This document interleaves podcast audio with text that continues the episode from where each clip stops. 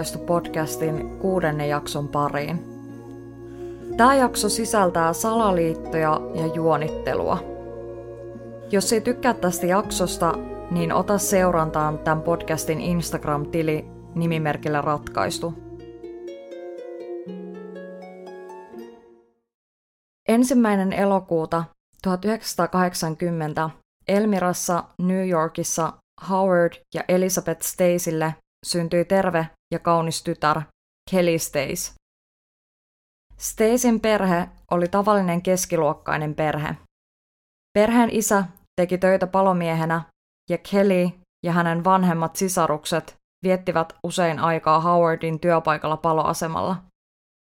Howardin työkaverit pitivät Howardin lapsista ja tykkäsivät viettää aikaa heidän kanssaan työn ohella. Kelly kävi high schoolin Elmira Free Academissa, jossa hänet palkittiin kunniakirjalla. High school-aikoina hän järjesti hauskoja pyjamabileitä ystäviensä kanssa, kävi Halloweenina trick or treat kierroksilla sekä muutenkin näki aktiivisesti ystäviään.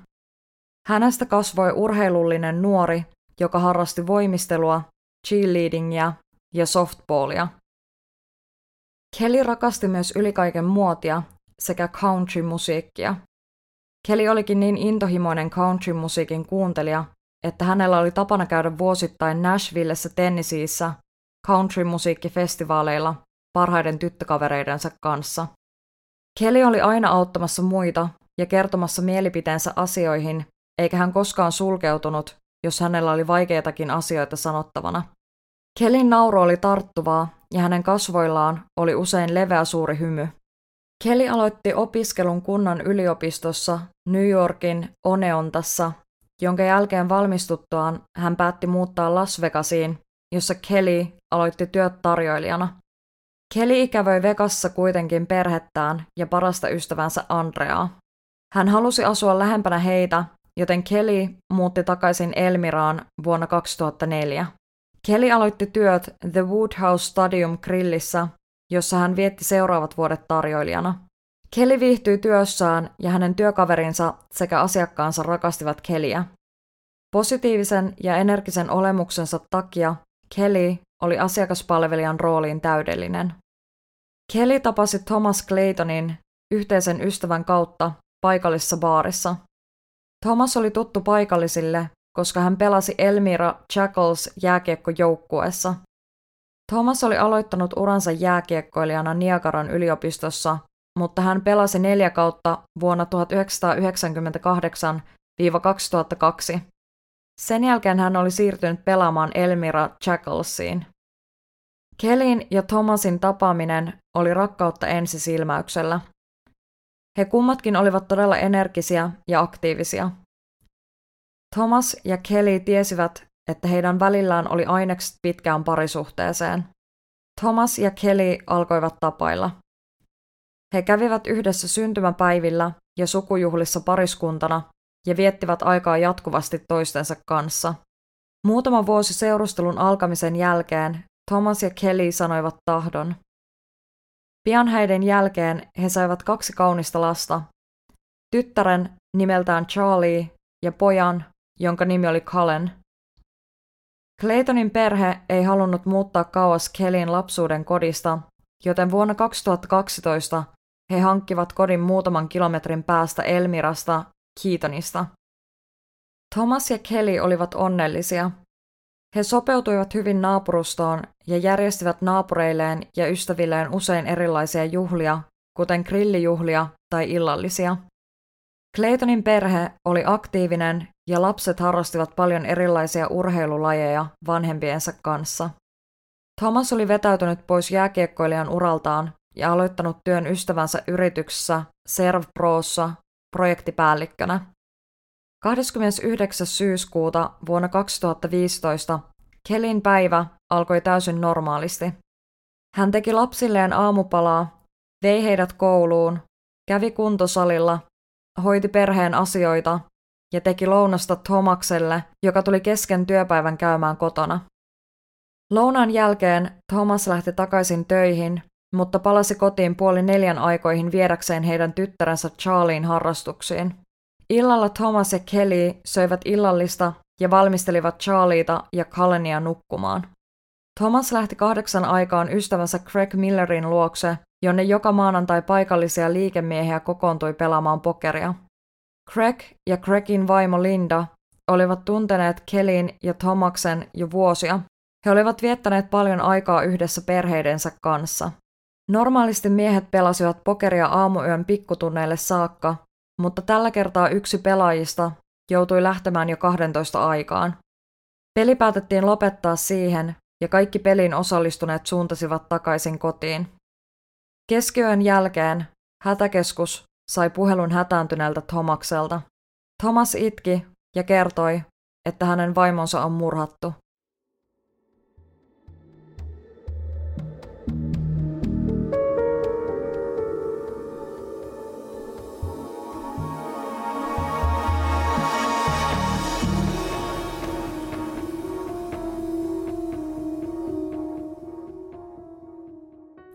Thomas oli saapunut pokeriillan jälkeen kotinsa pihalle. Hän ihmetteli hetken aikaa, miksi valot olivat päällä, mutta ajatteli kuitenkin, että Kelly ei varmaan ollut saanut vielä unta. Kun Thomas astui sisälle taloon, hän löysi Kellyin brutaalisti murhattuna. Thomas soitti hätäkeskukseen itkien ja paniikissa. Hän kertoi hätäkeskusvirkailijalle, että hänen vaimonsa oli murhattu ja että hänen lapsensa olivat yläkerrassa. Thomas sai hätäkeskusvirkailijalta luvan viedä lapset naapuritaloon, mutta virkailija pyysi häntä pysymään linjoilla. Muutaman minuutin jälkeen poliisiyksikkö saapui Thomasin ja Kelin talon pihalle, jossa naapuri oli vastaanottamassa heidät ja opastamassa oikeaan taloon. Thomas oli sisällä polvillaan ja itki. Hän kertoi poliiseille vaimonsa olevan keittiössä. Myös poliisit olivat todella järkyttyneitä näkemästään. Kelly oli hakattu jollakin esineellä todella huonoon kuntoon, ja hänen päänsä oli myös saanut selvästi todella pahasti osumaa jostakin. Poliisit pyysivät Thomasta poistumaan talosta samaan aikaan, kun he soittivat lisää yksiköitä paikalle. Lisäjoukkojen saavuttua talo tarkastettiin siltä varalta, että murhaaja tai murhaajat olisivat vielä paikalla, mutta talo oli tyhjä lukuun ottamatta Kelin ruumista. Poliisit ottivat yhteyttä Kelin sisaruksiin ja vanhempiin. He neuvoivat Kelin perhettä tulemaan Kelin ja Tomaksen talolle. Talolle johtava tie oli normaalisti pimeä, eikä katuvaloja näkynyt missään. Jo kaukaa pystyi kuitenkin huomaamaan, että Kelin ja Tomaksen talo oli täynnä virkavaltaa välkkyvien hätävilkkojen takia. Kelin perhe oli surusta suunniltaan, kun he kuulivat, että Kelly oli kuollut. Thomas kertasi poliiseille päivän tapahtumia ja sanoi, että hänen lapsensa kertoivat, että taloon oli tullut ryöstäjä. Yhteistyöhaluinen Thomas lähti poliisien mukaan asemalle, missä poliisit kysyivät lisätietoa Thomaksen ja Kelin parisuhteesta, muutosta uudelle asuinalueelle, mahdollista vihamiehistä ja kaikesta, mikä voisi auttaa poliiseja murhaajan jäljille. Thomas sanoi, että hän ei osannut nimetä ketään, joka haluaisi Kelille pahaa. Hän sanoi, että ainoa syy, miksi joku tappaisi Kelin, oli se, että joku oli tappanut hänet murron tai ryöstön yhteydessä. Murhapaikkaa alettiin tutkia ja saatiin selville, että Kelin pahoinpitely oli alkanut hänen ollessa jo sängyssä. Kelly oli päässyt pakoon ja hän oli urhoollisesti johdatellut murhaajaa mahdollisimman kauas lasten huoneista. Taistelu oli päättynyt keittiöön, mistä Kelin ruumis oli löytynyt. Ruumiin vierestä löytyi keltainen muovinpala, joka oli mahdollisesti pala murhavälinettä. Tutkijat selvittivät seuraavaksi murhaajan sisääntuloreitin ja löysivät autotallin läheltä sivuoven, joka oli auki. Poliisikoirat nuhkivat rikospaikkaa ja merkkasivat sivuoven. Sivuovelta koirat johdattelivat tutkijat metsäpolun kautta läheiselle lammelle. Matkan varrelta ei kuitenkaan löytynyt mitään johtolankoja murhaajasta. Kelin ja Tomaksen naapurit olivat huolissaan mahdollisesta vapaana olevasta murhaajasta. Poliisit menivät jututtamaan naapureita ja kuulivat, että Tomaksen tytär Charlie oli kertonut todistaneensa äitinsä murhan. Poliisit halusivat jutella Charlien kanssa. Charlie alkoi kertoa illan tapahtumista poliiseille, siitä kuinka mies oli tullut keskellä yötä heidän talonsa ja hyökännyt Kelin kimppuun jonkinlaisella putkella. Charlie oli pelannut tabletilla makuuhuoneessaan, kun hän oli kuullut Kelin riitelevän jonkun miehen kanssa Kelin ja Tomaksen makuuhuoneessa. Charlie oli kurkistanut käytävälle, jolloin Kelly oli huutanut Charlielle, juokse Charlie, juokse. Mies oli jahdannut Kellyä alakertaan ja tappelun ääniä oli kuulunut jonkin aikaa, kunnes yhtäkkiä oli täysin hiljaista. Charlie kertoi, verta oli joka paikassa, makuuhuoneeni ovessa, lattialla, ei kuitenkaan matolla. Luulen, että äiti oli kuollut. Hän näytti kärsivältä, joten halasin hänen jalkaansa. Poliisit kysyvät Charlilta, kuinka hän tiesi, että murhaaja oli ollut mies, koska Charlin mukaan murhaajalla oli ollut naamio. Charlie vastasi murhaajalla olleen samanlaiset silmät kuin hänen isällään.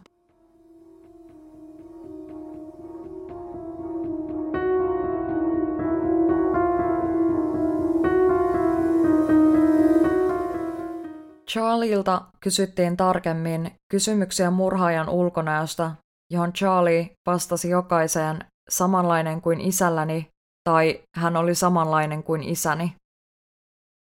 Charlie sanoi, että murhaaja ei kuitenkaan voinut olla hänen isänsä, koska kuka sitten pitäisi hänestä ja hänen pikkuveljestään huolta.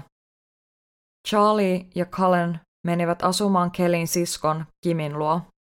Poliisit kuulustelivat Craig ja Linda Milleria, jotka olivat järjestäneet pokeripelin Kelin kuolin iltana.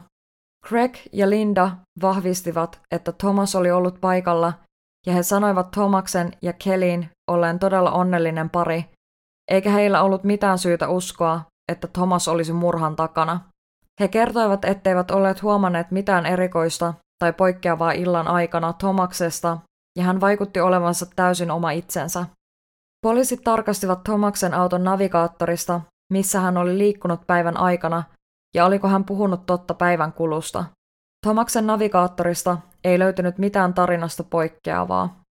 Poliisit eivät olleet vakuuttuneita, etteikö Thomas kuitenkin liittynyt asiaan jotenkin. Kyseessä oli selkeästi intohimorikos, koska Kelly oli haluttu murhata, eikä ollut uskottavaa, että joku olisi vahingossa murron aikana tappanut Kellyin. Kelly ja Thomas olivat varakkaita ja heidän talossaan oli esillä paljon kalliita tavaroita ja esineitä, jotka ryöstöaikeissa oleva ihminen olisi varmasti vienyt mukanaan. Talosta ei kuitenkaan oltu viety mitään, joten ryöstö ei vaikuttanut todennäköiseltä vaihtoehdolta. Ovia tai ikkunoita ei oltu myöskään murrettu tai rikottu, vaan taloon oli kävelty suoraan joko etuovesta tai avoinna olevasta sivuovesta. Poliiseilla oli mielessä myös toinen henkilö, jota he halusivat jututtaa. Kelin perhe oli halunnut jutella poliisin kanssa murhayönä. He kertoivat, että Thomas oli irtisanonut vain alle kaksi viikkoa ennen Kelin murhaa työpaikallaan erään työntekijän. Poliisit selvittivät myöhemmin, että työntekijän nimi oli Michael Baird. Michael oli ollut työntekijänä Thomaksen omistamassa firmassa ennen Thomaksen siirtymistä ystävänsä yritykseen Servprohon projektipäälliköksi. Michael oli työskennellyt remonttimiehenä mutta hän jäi kiinni varastelusta, minkä takia hänen työsuhteensa päätettiin. Michael oli työskennellyt myös Thomaksen ja Kellyin kotona erinäisten remonttien parissa, joten heidän talonsa oli Michaelille tuttu paikka. Poliisit saapuivat murhaillan jälkeisenä aamuna Michaelin ovelle. Michael vastasi kaikkiin poliisien esittämiin kysymyksiin rauhallisesti. Hän kertoi, että hänet oltiin jouduttu irtisanomaan, mutta Thomas oli auttanut häntä silti edelleen irtisanomisen jälkeen etsimään töitä suhteidensa kautta. Michael tunsi Kelin myös hyvin, koska oli viettänyt heidän luonaan välillä paljonkin aikaa. Hän kertoi olleensa kotona Kelin murhailtana. Kuulustelun perusteella poliisilla ei ollut mitään syytä epäillä, että Michael liittyi Kelin murhaan millään tavalla. Poliisit palasivat takaisin teoriaan, jossa Thomas olisi osallisena Kelin murhaan. Heidän mielestään oli epäilyttävää, ettei Thomaksen vaatteissa tai ihossa ollut ollenkaan verijälkiä. Olisi voinut luulla, että nähdessään Kelin lattialla makaamassa Thomas olisi rientänyt apuun ja ollut siten yltäpäältä Kelin veressä. Hätäkeskusvirkailija oli pyytänyt myös Thomasta tarkastamaan, oliko Keli varmasti kuollut, joten silloin viimeistään Kelin verta olisi varmasti ollut Thomasin käsissä. Poliisit kuuntelivat hätäkeskuksen soitetun puhelun, ja puhelun lopussa Thomas kysyi lapsilta, olivatko he nähneet talossa rosvon. Poliisien mielestä Thomas kuulosti siltä, kuin olisi kouluttanut lapsia vastaamaan tietyllä tavalla. Linda ja Craig Milleria oltiin aiemmin kuulusteltu pokeriiltaan liittyen. He antoivat Thomakselle Kelin murhaillaksi alibin, mutta Linda muisti aivan yhtäkkiä erään yksityiskohdan pokeriillasta. Thomas oli kysynyt Lindalta puhelinta lainaan, koska hänen omassa puhelimessaan ei ollut jostain syystä yhteyttä. Linda tarkisti puhelimella soitetut puhelut, mutta näytti siltä, ettei puhelimella oltu soitettu kenellekään tai että puhelutiedot olisi poistettu. Craig ja Linda päättivät ottaa yhteyttä viranomaisiin. Puhelimesta oli poistettu soitettuihin puheluihin liittyvä data, mutta Linda ja Craig kirjautuivat poliisien pyynnöstä operaattorin sivuille, mistä he näkivät poistetuista tiedoista huolimatta, kenelle Thomas oli soittanut. Kello 22.53 Lindan puhelimesta oli soitettu Michael Beardille, Thomaksen irtisanomalle työntekijälle. Michael ei kertonut kuulustelussa poliiseille saaneensa puhelua Thomakselta sinä iltana. Poliisit hakivat Michaelin kuulusteltavaksi asemalle, mutta tälläkin kerralla Michael oli hyvin yhteistyöhaluinen. Michael sanoi, ettei muista saaneensa puhelua Thomakselta sinä iltana. Hän ojensi poliiseille puhelimensa ja sanoi, ettei hänellä ollut mitään salattavaa. Poliisit saivat luvan Michaelilta myös DNA-näytteeseen, jonka jälkeen hän sai palata kotiinsa. Michaelin puhelinta tutkittiin ja puhelimen datasta löytyi jotain normaalista poikkeavaa. Michaelin puhelin oli laitettu kiinni ja takaisin auki monta kertaa siinä aikana, kun oletettiin, että Kelin murha oli tapahtunut. Poliisit ehdottivat Michaelille valheenpaljastuskoetta, vaikka kokeella ei virallisesti voisi todistaa mitään. Poliisit kuitenkin uskoivat, että se voisi ehkä murtaa Michaelin kertomaan jotain enemmän. Michael suostui testiin, mutta ei läpäissyt sitä. Poliisit jatkoivat Michaelin kuulustelua useiden tuntien ajan, kunnes samaan aikaan tapahtuva Michaelin tyttöystävän kuulustelu oli ohi. Michaelin tyttöystävä kertoi, että Thomas oli tarjonnut Michaelille 10 000 dollaria, jos Michael tappaisi Kellyn.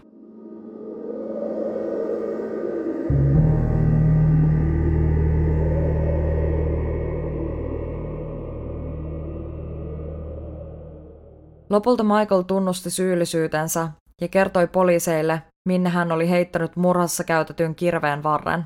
Michael pidätettiin 3. lokakuuta 2015 neljä päivää Kelin murhan jälkeen. Poliisit olivat pidättäneet tässä vaiheessa Michaelin ja Thomaksen Kelin murhasta. He löysivät murhaaseen, joka täsmäsi rikospaikalta löydettyyn keltaiseen muovinpalaan. Murhaaseen vierestä löytyi myös avaimet Kelin ja Thomaksen kotiin sekä salikassi täynnä verisiä vaatteita. Vaikka Michael oli tunnustanut murhan sekä omalta että Thomaksen osalta, Thomasta vastaan ei ollut mitään todisteita. Poliisit eivät olleet löytäneet vielä mitään, mikä viittaisi siihen, että Thomas olisi syyllinen. Voisi olla siis hyvin mahdollista, että Thomas olisi pidätetty täysin syyttömänä vaimonsa murhaan ja sellissä istuisi mies, jonka vaimon oli juuri murhannut hänen katkera irtisanottu työntekijänsä. Thomaksen ja Michaelin välillä ei ollut vaihtunut suurta rahamäärää pankkitietojen mukaan, mutta poliisien mielestä heidän suhteensa oli omituinen. Thomas oli irtisanonut Michaelin, mutta silti Thomas etsi Michaelille aktiivisesti töitä. Michael asui myös Thomaksen omistamassa asunnossa, johon Michael ei ollut maksanut vuokraa vähän aikaan. Vaikutti siltä, että Michael eli kiitollisuuden velassa Thomakselle. Syyttäjä oli koonnut syytteen Michaelia vastaan, kun Michaelin asianajaja otti hänen yhteyttä. Asianajaja sanoi, että Michael halusi perua tunnustuksensa. Michael oli kertonut asianajajalle, että Thomas oli tarjonnut hänelle rahaa, jos Michael polttaisi Thomaksen ja Kellin talon vakuutusrahojen takia. Thomas oli vakuuttanut Michaelille, ettei talossa olisi silloin ketään, mutta kun Michael oli saapunut talolle, hän oli huomannut Kellin kuolleena keittiön lattialla. Michaelin mukaan talossa oli ollut mies, joka oli ojentanut hänelle murhaaseen. Hän ei nähnyt kunnolla miestä, mutta osasi antaa joitakin tuntomerkkejä hänestä. Michael oli hätääntynyt ja juossut ulos talosta. Asianajaja kertoi, että Michael ei ollut kokenut fyysistä väkivaltaa poliisien puolelta, joka olisi pakottanut hänet tunnustukseen, mutta hän tunsi olonsa painostetuksi, varsinkin kun hänen tyttöystävänsä oli otettu mukaan kuulusteluihin. Vaikka Michael peruttikin tunnustuksen, oli poliiseilla todisteena murhaase, veriset vaatteet ja avaimet, jotka löytyivät Michaelin kertomasta paikasta.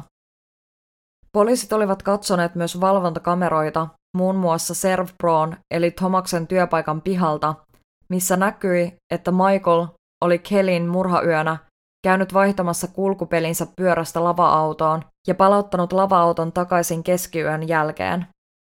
Michael oli pyytänyt ystävänsä Mark Bluntfordia mukaansa vahtimaan ulos, ettei kukaan tulisi keskeyttämään häntä. Mark ei tiennyt, mitä Michael oli mennyt talolle tekemään, mutta koska Michael oli ennen varastanut tavaraa ja tehnyt hieman muitakin hämärätöitä, Mark ei miettinyt asiaa sen enempää. Michael oli ollut talossa noin puoli tuntia, minkä jälkeen hän oli vienyt Markin kotiin, heittänyt murhaaseen pois ja vienyt auton takaisin Servproon pihalle. Kaikkein vahvin todiste Michaelia vastaan oli kuitenkin Michaelin antama DNA-näyte. Michaelin DNAta löytyi talosta, verijäljistä sekä Kelistä. Michaelin oikeudenkäynti alkoi. Puolustus käytti Thomaksen tyttären Charlien kertomusta murhayöstä hyväkseen. Charlie oli aikaisemmin vastannut, että murhaaja oli ollut saman pituinen ja kokoinen kuin hänen isänsä, sekä hänellä oli ollut samanlaiset silmät. Puolustus sanoi, että Michael ei ollut ollenkaan saman kokoinen tai näköinen kuin Thomas. Michaelin uusi tunnustus aikeesta polttaa talo sekä talossa olevasta miehestä, joka oli ojentanut Michaelille murhaaseen, ei mennyt läpi oikeudessa. Marraskuun neljäs päivä vuonna 2016 Michael tuomittiin elinkautiseen Kelin murhasta. Thomaksen oikeudenkäynti oli alkamassa tammikuussa vuonna 2017, mutta syyttäjä oli menettänyt Michaelin ainoan todistajansa Thomasta vastaan. Michaelin ja Tomaksen välisiä puhelinsoittoja tutkittiin tarkemmin ja niistä yritettiin saada mahdollisimman paljon irti oikeudenkäyntiä varten. Kävi ilmi, että Thomas oli soittanut kaksi kertaa Michaelille sen päivän aikana. Ensimmäinen puhelu oli soitettu päivällä ja toinen illalla, juuri ennen Kelin murhaa. Outoa puheluissa oli se, että kumpaakaan puheluista ei oltu soitettu Thomaksen kännykästä. Thomas väitti, että hänen puhelimessaan ei ollut yhteyttä, joten oli joutunut lainaamaan puhelinta soittaakseen Michaelille. Puhelindatassa saatiin selville, että Thomaksen puhelimessa oli soittoaikoina ollut täydet yhteydet sekä akkua soittamiseen. Michaelin ja Tomaksen välillä oli käyty myös erikoisia tekstiviestejä. Thomas oli ollut Ohiossa matkalla, kun samaan aikaan keskiyöllä Michael oli ollut Tomaksen talon pihalla, kun viestejä oli vaihdettu. Ilmeisesti tarkoituksena oli ollut, että murha olisi tapahtunut jo tuolloin, mutta jostain syystä suunnitelma oli peruutettu. Tekstiviestejä ei ole tuotu koskaan julkisuuteen. Tammikuussa 2017 Tomaksen oikeudenkäynti alkoi ja syyttäjän piti rakentaa tarina murhayöstä ja Tomaksen motiiveista. Tutkijat olivat saaneet selville, että Thomas oli elänyt kaksoiselämää. Tomaksella oli ollut useita avioliiton ulkopuolisia suhteita. Oikeudenkäynnissä oli yli 60 todistajaa, joista moni oli Tomaksen salarakkaita. Naiset kertoivat, että Thomas kutsui Keliä laiskaksi ja kiittämättömäksi nartuksi. Thomas oli kertonut olevansa liian peloissaan ottaakseen eroa Kelistä, koska hän oli varma, että Kelly veisi kaikki hänen rahansa. Thomas oli monien todistajien mukaan hyvin rahakeskeinen. Hän rakasti käyttää rahaa, tehdä rahaa ja pelata rahalla. Hänen suurin rakkautensa oli siis raha, ei Kelly. Moni uskoi, että Thomas halusi päästä eron Kelistä, jotta hän saisi vain olla vapaa. Kelillä oli miljoonan dollarin arvoinen henkivakuutus, joten syyttäjä esitti sen olevan myös yksi motiiveista. Yksi vakuuttavimmista todisteista oikeudessa oli se, että Thomas soitti Michaelille kello 22.53 ja muutama minuutti sen jälkeen Michael oli videokameroiden mukaan lähtenyt kodistaan. Hetki tämän jälkeen Michael oli tullut Thomaksen työpaikalle ja lainannut sieltä autoa, ajanut Thomaksen kotiin, murhanut Kellyin ja palauttanut auton takaisin Thomaksen työpaikalle. Puolustuksella oli käytössään kymmenen todistajaa. Puolustus vakuutti Thomaksen syyttömyyttä ja väitti Michaelin toimineen yksin katkerana irtisanomisesta. Thomas väitti, että Michael oli sekoittanut hänet mukaan Kelin kuolemaan, koska Michael halusi kostaa hänelle. Michael oli aiemmin varastanut tavaraa, minkä takia hänet oltiin myös irtisanottu, joten puolustus esitti Michaelin menneen ryöstämään Thomaksen ja Kelin talon. Oikeudenkäynti kesti seitsemän viikkoa.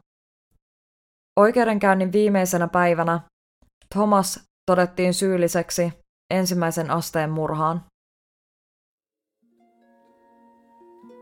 Tämän tapauksen ratkaiseminen ei ollut ihan näin suorasukasta, niin kuin voitte vaan kuvitella. Me kerroin tässä kuitenkin kaikkein tärkeimmät aihetodisteet, jotka ratkas oikeudenkäynnissä. Jos haluatte tietää enemmän näistä tosi monimutkaisista puhelindata- ja videokameratodisteista, niin me linkitän tämän jakson kuvaukseen pari YouTube-videoa ja artikkelia. Oli kuitenkin tosi lähellä, ettei Kelin mies jäänyt kiinni tästä rikoksesta, ja minä luulen, että se olisi jäänyt vainoamaan Kelin todella sympaattista perhettä koko loppuelämäksi. Minun säälittää tosi paljon Kelin tyttären puolesta, joka on joutunut todistamaan oman äitinsä kuoleman. Ja me itse luin yhdestä artikkelista, että vielä tänäkään päivänä Charlie ei puhu äidistään juuri mitään – Charlie on nyt tällä hetkellä noin 12-vuotias. Kiitos tosi paljon, kun se kuuntelit tämän jakson. Ensi viikolla meillä on toinen tapaus käsiteltävänä ja siihen saakka pysykää turvassa.